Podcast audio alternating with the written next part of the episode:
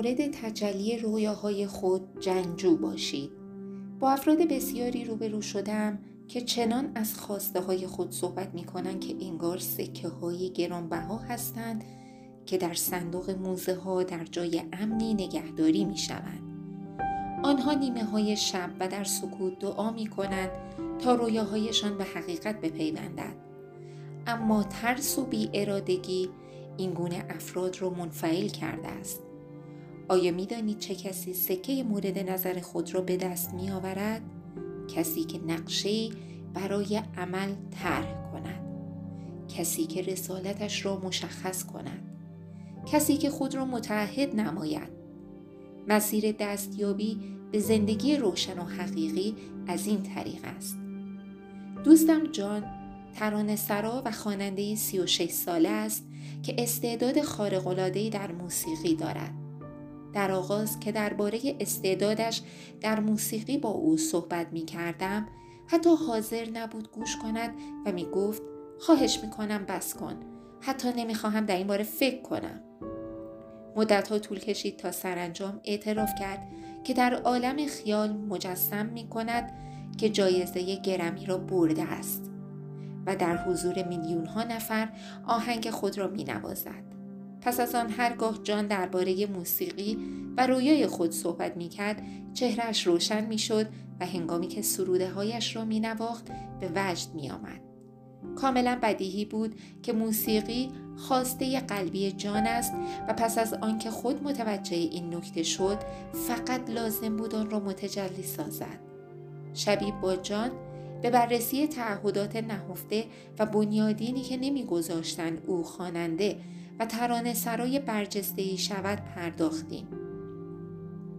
در یک سوی کاغذ تعهد او را به ترانه سرا و خواننده مشهور شدن و در سوی دیگر تمامی باورهایی را که مانع از برآورده گشتن این آرزو می‌شد نوشتیم. مطالب یادداشت شده به این شکل بود. تعهدات نهفته و بنیادین. من جان پالمر نمی‌توانم این کار را بکنم چون از استعداد کافی برخوردار نیستم. این هدف واقع بینانه نیست. این کار شایسته یک پسر خوب ایتالیایی نیست. در تمرین پیانو به اندازه کافی کوشا نبودم. پنج سال در همین زمینه تلاش کردم و موفق نشدم.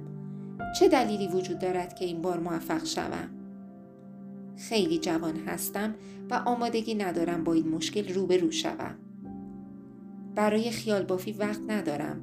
باید یک کار واقعی پیدا کنم. همه این تعهدات نهفته و بنیادین مانع از آن شده بود که جان به طور جدی موسیقی را به عنوان حرفش برگزیند. در ابتدا و بر حسب ظاهر نمیفهمیدم که چرا او استعداد خود را آنگونه که من می‌بینم نمی‌بیند اما هنگامی که همه ترسهایش را بیان کرد درک اینکه چرا جان هیچگاه حرفه موسیقی را دنبال نکرده است ساده بود. او ناآگاهانه بیشتر به موانع متعهد بود تا پی بردن به آنکه خواستهاش معتبر است. ما باید تمامی باورهایی را که مانع برآورده ساختن رویاهایمان هستند آشکار کنیم. من این باورها را تعهدات نهفته و بنیانین مینام مینامم. زیرا آنها قول و قرارهایی هستند که ناخداگاه گذاشته تا به هدفهای حقیقی ما نرسیم. چه بخواهید که در پی دستیابی آرزوهایتان بروید چه نخواهید به هر حال مهم است ببینید چه انگیزه هایی شما را در زندگی به پیش می‌برند و چه موانعی بر سر راه آرزوهای قلبیتان قرار دارند. اگر این پرسش ها را از خود نپرسیم همچنان به کمبها جلوه دادن زندگیمان ادامه خواهیم داد. خواه هدف شما آن باشد که رژیم بگیرید خواه آنکه پول بیشتری به دست آورید و یا رابطه بهتری داشته باشید باید به گذشته بروید و باورها و تعهدات نهفته و بنیادین خود را کشف کنید. لازم نیست این باورها را سرکوب کنید. بلکه باید به آنها اجازه وجود دهید تا بتوانید باورهای نیرو افزار را برگزینید و بقیه را رها نمایید اکنون لحظه درنگ کنید و هدفی را که نتوانستید برآورده سازید بر کاغذ بیاورید. سپس باورها و تعهدات نهفته و بنیادین خود را که به این هدف مربوط می شوند بنویسید. آنها را سریع و بدون تفکر زیاد بنویسید تا به راحتی جاری شوند. سپس یک به یک همه را بررسی کنید و از خود بپرسید آیا این یک باور است؟ یا یک پیشداوری؟ این پرسش بسیار مهم است. فهرست جان به این شکل بود. تعهدات نهفته و بنیادین. پیشداوری من جان پالمر نمی‌توانم این کار را بکنم چون از استعداد کافی برخوردار نیستم. پیش داوری. این هدف واقع بینانه نیست. پیش داوری. این کار شایسته یک پسر خوب ایتالیایی نیست. پیش داوری. در تمرین پیانو به اندازه کافی کوشا نبودم. پیش داوری. پنج سال در همین زمینه تلاش کردم و موفق نشدم چه دلیلی وجود دارد که این بار موفق شوم پیش داوری خیلی جوان هستم و آمادگی ندارم با این مشکل روبرو شوم. پیش داوری برای خیال بافی وقت ندارم. باید یک کار واقعی پیدا کنم. تمامی موانعی که بر سر راه جان قرار داشت ناشی از پیش هایی بود که خود و یا دوستان و خیشانش کرده بودند. این پیش ها زندگی او را اداره می کردند. متاسفانه بیشتر ما در شرایط مشابهی به سر می‌بریم و اجازه می دهیم باورها و اعتقادهای نهفته درونی زندگیمان را اداره کنند. این نکته جالب توجه است که دوستان و خیشان ما نیز اکثر اوقات همان باورهایی را که ما کسب کرده ایم تکرار می کنند. معلوم نیست آیا آنها ما را به درستی این پیشداوری ها متقاعد کردند و یا ما آنها را متقاعد ساخته ایم. به تازگی با چند نفر از دوستان جان در یک جا مهمان بودیم.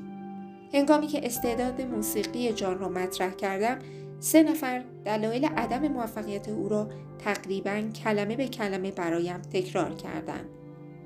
آیا جان پیشداوری های محدود کننده خود را از دوستانش گرفته بود؟ و یا آنکه او آنها را متقاعد کرده بود تا این پیشداوری ها را بپذیرند در هر صورت جان به برآورده ساختن آرزوی قلبی خود متعهد نبود دگرگون کردن زندگی یک تصمیم بسیار جدی است پس از سالها کار با مردم متوجه شدم که افراد بسیاری دوست دارند درباره تغییر و تحول سخن بگویند. اما مایل نیستند رفتار محدود کننده و منفی خود را کنار بگذارند. از خود بپرسید آیا جستجوی شما برای آرامش، شادمانی و یک پارچگی نمایشی تکراری است یا آماده هستید مهار زندگیتان را به دست بگیرید؟ تجربیاتتان را خود شکل دهید. هیچ کس به غیر از خود شما نمی‌تواند زندگیتان را سر و سامان دهد فقط خود شما می توانید. شما تنها کسی هستید که توان و پاسخهای لازم را برای دگرگونی زندگی خود دارید. شما ما سالانه میلیون ها دلار در راه دگرگون ساختن بدن، سلامت و روابط خود خرج می کنیم. اما بیشتر ما هنوز از بخشهایی از زندگی ناراضی هستیم و همواره چیزی را می خواهیم که ظاهرا خارج از دسترس ماست. این وضعیت خواستن پیوسته و آرزوهایی که هیچگاه برآورده نمی‌شوند حاصل تظاهر به آن است که به سوی مقصد خود در حرکت هستیم. در حالی که عملا در جا می‌زنیم چگونه می توانید خواسته یا هدف واقعی داشته باشید بی آنکه برای رسیدن به آن هدف برنامه ریزی کرده باشید بدون متحد شدن و انجام هر آنچه برای دستیابی به هدفتان لازم است به احتمال زیاد هرگز به نتیجه نخواهید رسید روانشناسان این شیوه را اندیشه سهرامیز می نامند. ما خود را فریب می دهیم و گمان می کنیم که روزی به رویاهایمان دست می آبیم. اما هیچ گامی در این راه بر نمی داریم. برخی برخواسته هایشان مراقبه می کنند. برخی دیگر در این باره با دوستان خود گفتگو می نمایند و گروهی به کلیسا و یا نزد آموزگار معنوی می روند تا خواستهشان برآورده شود. دیگران پول خود را خرج پیشگوها و طالبین ها می کنند و بعضی ها نیز بی توجه به آرزوهایشان روزهای خود را از طریق تلویزیون و سینما به تخیلات می گذرانند. تمامی اینها صرفاً راههایی برای اجتناب از روبرو شدن با حقیقت هستند. دعا بدون حرکت دعا نیست بلکه خیال بافی است. اگر ما به خودمان کمک نکنیم خدا چه می‌تواند بکند؟ بهتر است داستانی در این باره نقل کنم. مردی بود که به شدت به خدا اعتقاد داشت. او همواره به دوستانش می گفت که روزی خدا برایش کاری می کند و زندگیش از بی سر و سامانی نجات می یابد. تا آنکه طوفان عظیمی به پا خواست و سیل خروشانی به راه افتاد. همه اهالی آن شهر لوازم خود را جمع کردند و از آنجا گریختند. اما آن مرد با این باور که خدا برایش کاری خواهد کرد در همانجا ماند. در حالی که آب از درز در و پنجره به درون خانه او میریخت ماشین آتش نشانی رسید و معمور آتش نشانی فریاد زد بیا بیرون نباید اونجا بمونی مرد گفت نه نمیام منتظر میمونم تا خدا کاری کند پس از مدتی آب تا کمر بالا آمد و خیابانها به رودخانه تبدیل شدند. قایق نجاتی به کنار خانه مرد آمد و غریق نجات ها فریاد زدند شنا کن و به قایق بیا. مرد فریاد زد نه منتظر هستم تا خدا کاری کند. باران به شدت میبارید و خانه مرد زیر آب رفت. در همان هنگام هلیکوپتری بالای خانه او پدیدار شد و خلبان متوجه مرد شد که روی پشت بام به دعا مشغول بود. خلبان نردبان را پایین فرستاد و با بلندگو گفت از نردبان بالا بیا تا به محل امنی برسیم. اما باز هم آن مرد بر حرف خودش پا برجا بود. منتظر میمانم تا خدا کاری کند. سرانجام مرد غرق شد و در حالی که به شدت احساس فریب خوردگی می کرد در آستانه در زرین بهشت ایستاد و گفت خدایا به تو ایمان داشتم و دعا کردم که نجاتم دهی. تو به من گفتی که همواره مراقبم هستی. اما هنگامی که از همه وقت بیشتر محتاج تو بودم کاری برایم نکردی. خدا پاسخ داد منظورت چیست؟ من برایت ماشین آتش نشانی قایق و هلیکوپتر فرستادم. دیگر چه می‌خواستی؟ اعتقاد هیچ اشکالی ندارد مقبول بودن هم همینطور اما در جایی شما باید گام بعدی را بردارید و خود را متحد به برآورده ساختن آرزویتان در زندگی کنید و برای دستیابی به هدف برنامه ریزی نمایید. آنچه می خواهید در انتظار شماست اما به احتمال زیاد خود به خود بر دامانتان نمی افتد. اگر می خواهید بدانید که آیا درباره دگرگونی زندگیتان جدی هستید از خود بپرسید که آیا نقشه‌ای برای اقدام دارید یا نه. اگر پاسخ منفی است به گذشته بازگردید و ببینید که آیا به راستی نسبت به رسیدن به این هدف متحد بوده اید یا نه. برنامه حرکت شما به سوی هدف باید روی کاغذ نوشته شود.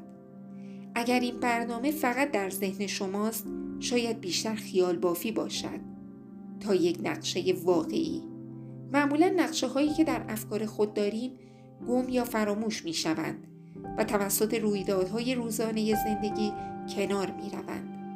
به خود بقبولانید که اگر برنامه بنویسید و در دسترس بگذارید احتمال بیشتری وجود دارد که به هدفتان برسید. بدون برنامه ریزی آرزوها برای مدتی ما را دست می اندازند و سپس دست خالی و سرخورد ما را رها می کنند. گاندی گفته است من کوچکترین تردیدی ندارم که هر زن و مردی می تواند به همه دستاوردهای من نائل شود به شرط آنکه به همان اندازه تلاش کند و همان امید و ایمان را در خود پرورش دهد ایمانی که به حرکت نیاید چه ارزشی دارد می‌بینم که بیشتر درد و رنج مردم در نتیجه برآورده نشدن آرزوهایشان است آنها مدتها درباره رابطه یا کار نامناسبی که دارند فکر می کنند. اما هنگامی که می‌پرسم قصد دارند چگونه این جنبه زندگی خود را تغییر دهند چنان به من نگاه می کنند که گویا دارم شوخی می کنم. آنها اعتقاد دارند هنگامی که خود را سر و سامان دهند به سادگی می توانند تمامی خواسته هایشان را متجلی کنند. اما چنین اعتقادی جای سوال دارد. برنامه ریزی جهت اقدام کار ساده است. مشکل ترین بخش وقت گذاشتن برای انجام آن است. پیشنهاد می کنم یکی از هدفهایی را که مایل هستید به آن نایلایید هدفی را که کمتر از همه دلهراور به نظر می رسد مشخص نمایید. آن را به چهار بخش تقسیم کنید و برنامه روزانه، هفتگی، ماهیانه و سالیانه برای رسیدن به این هدف معین کنید. از خود بپرسید من هر روز در راه رسیدن به این هدف چه می توانم بکنم؟ هفته به هفته چه می توانم بکنم؟ ماه به ماه چه کنم؟ سال به سال چه کنم؟ پروژه های گوناگونی که شما را به نتیجه مطلوب نزدیکتر می کند به صورت زمان بندی شده یادداشت کنید. در پایان این برنامه ریزی شما در آستانه مسیر واقعی دستیابی به هدف خود قرار دارید. به تازگی با آقایی به نام نیک کار می کردم که از من می خواست تا دلیل ناموفق بودن او در کار پیدا کنم. نیک پیوسته به من می گفت احساس می کند چیزی مانع از آن است که او واقعا به قله پیروزی برسد. پس از ساعتها گفتگو درآمد سالیانه شرکتش را از او پرسیدم. پاسخ داد بین 6 تا 7 میلیون دلار. حیرت زده پرسیدم چگونه با این همه پول راضی نیستی؟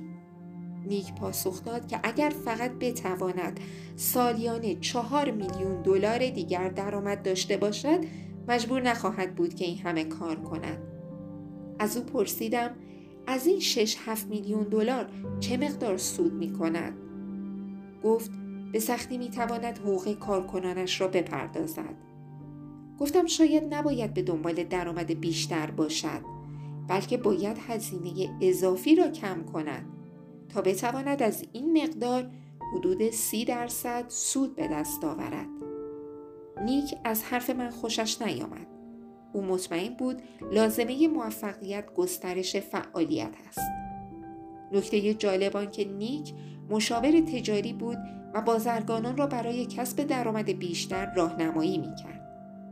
پس از گفتگوهای طولانی او اشاره کرد که پدرش 20 سال پیش به وی گفته بود که هیچگاه پولدار نخواهد شد و همواره خرجش بیش از دخلش خواهد بود. نیک حرف پدرش را باور کرده بود و ناآگاهانه خود را متحد کرده بود که به گفته پدر خود احترام بگذارد. اما اکنون لازم بود تعهد جدیدی برای خود ایجاد کند. برای آنکه نیک در کارش موفق محسوب شود باید حدود سی درصد سود می برد. او این تعهد را در خود ایجاد کرد و پس از آن توانست دهها مورد برای کاهش هزینه های اضافی پیدا کند. اما در ضمن در نتیجه این تعهد مجبور شد با مسائل متعددی در شرکت روبرو شود که برایش دشوار بود. او همواره دوست داشت از آن رئیس هایی باشد که هیچگاه مخارج کارکنان خود را کنترل نمی کنند و مجبور نیستند به هنگام سختی حقوق آنها را تعدیل نمایند. نیک عاشق آن بود که خود را مهم جلوه دهد و به خود قبولانده بود که معنای موفقیت در کار همین است. او با مدیران شرکت خود جلسه ای گذاشت و به آنها گفت که به کمکشان نیاز دارد تا بتواند شرکت را سودآور کند. نیک از آنها پرسید چگونه می توانند هزینه ها را کاهش دهند تا به هدف کسب سی درصد سود برسند؟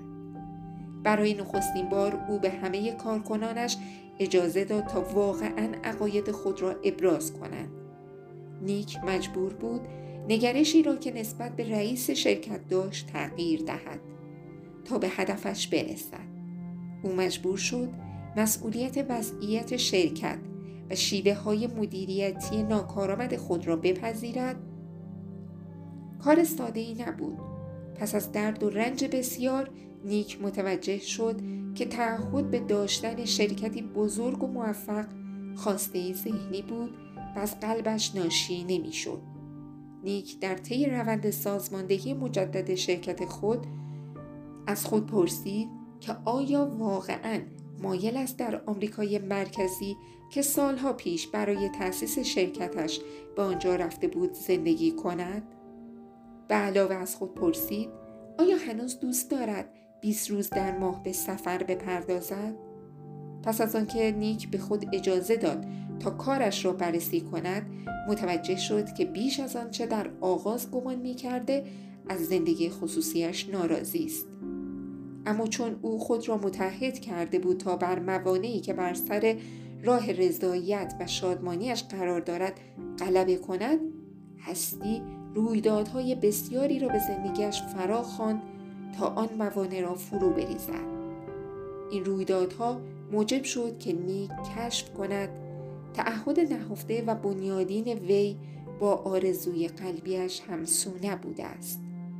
او که باز و پذیرای درک این نکته بود توانست مسیر جدیدی را در زندگی بیابد که عمیقا او را خوشنود و آرام کند.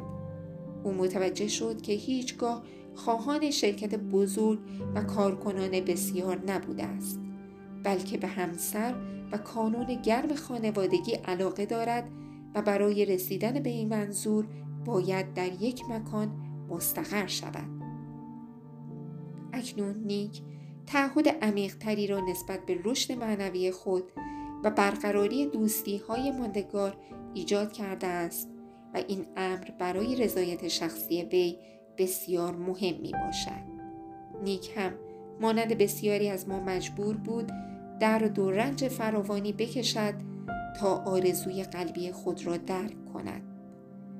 اگر به دگرگونی بخشی از زندگی متعهد هستید اما به هدف خود نرسیده اید ببینید در واقع به چه تعهدهای نهفته و بنیادین دیگر متحد هستید. باید مشتاقانه بپذیرید که شاید برخی از خواسته های شما ذهنی هستند و از قلبتان نشأت نمی‌گیرند. ذهن شما را فریب می دهد که باور کنید تنوعات بیشتر و بهتری از آنچه همکنون در اختیار دارید می خواهید. ما باید این خواسته های منیتی را افشا کنیم و آرزوهای قلبی خود را جایگزین آنها نماییم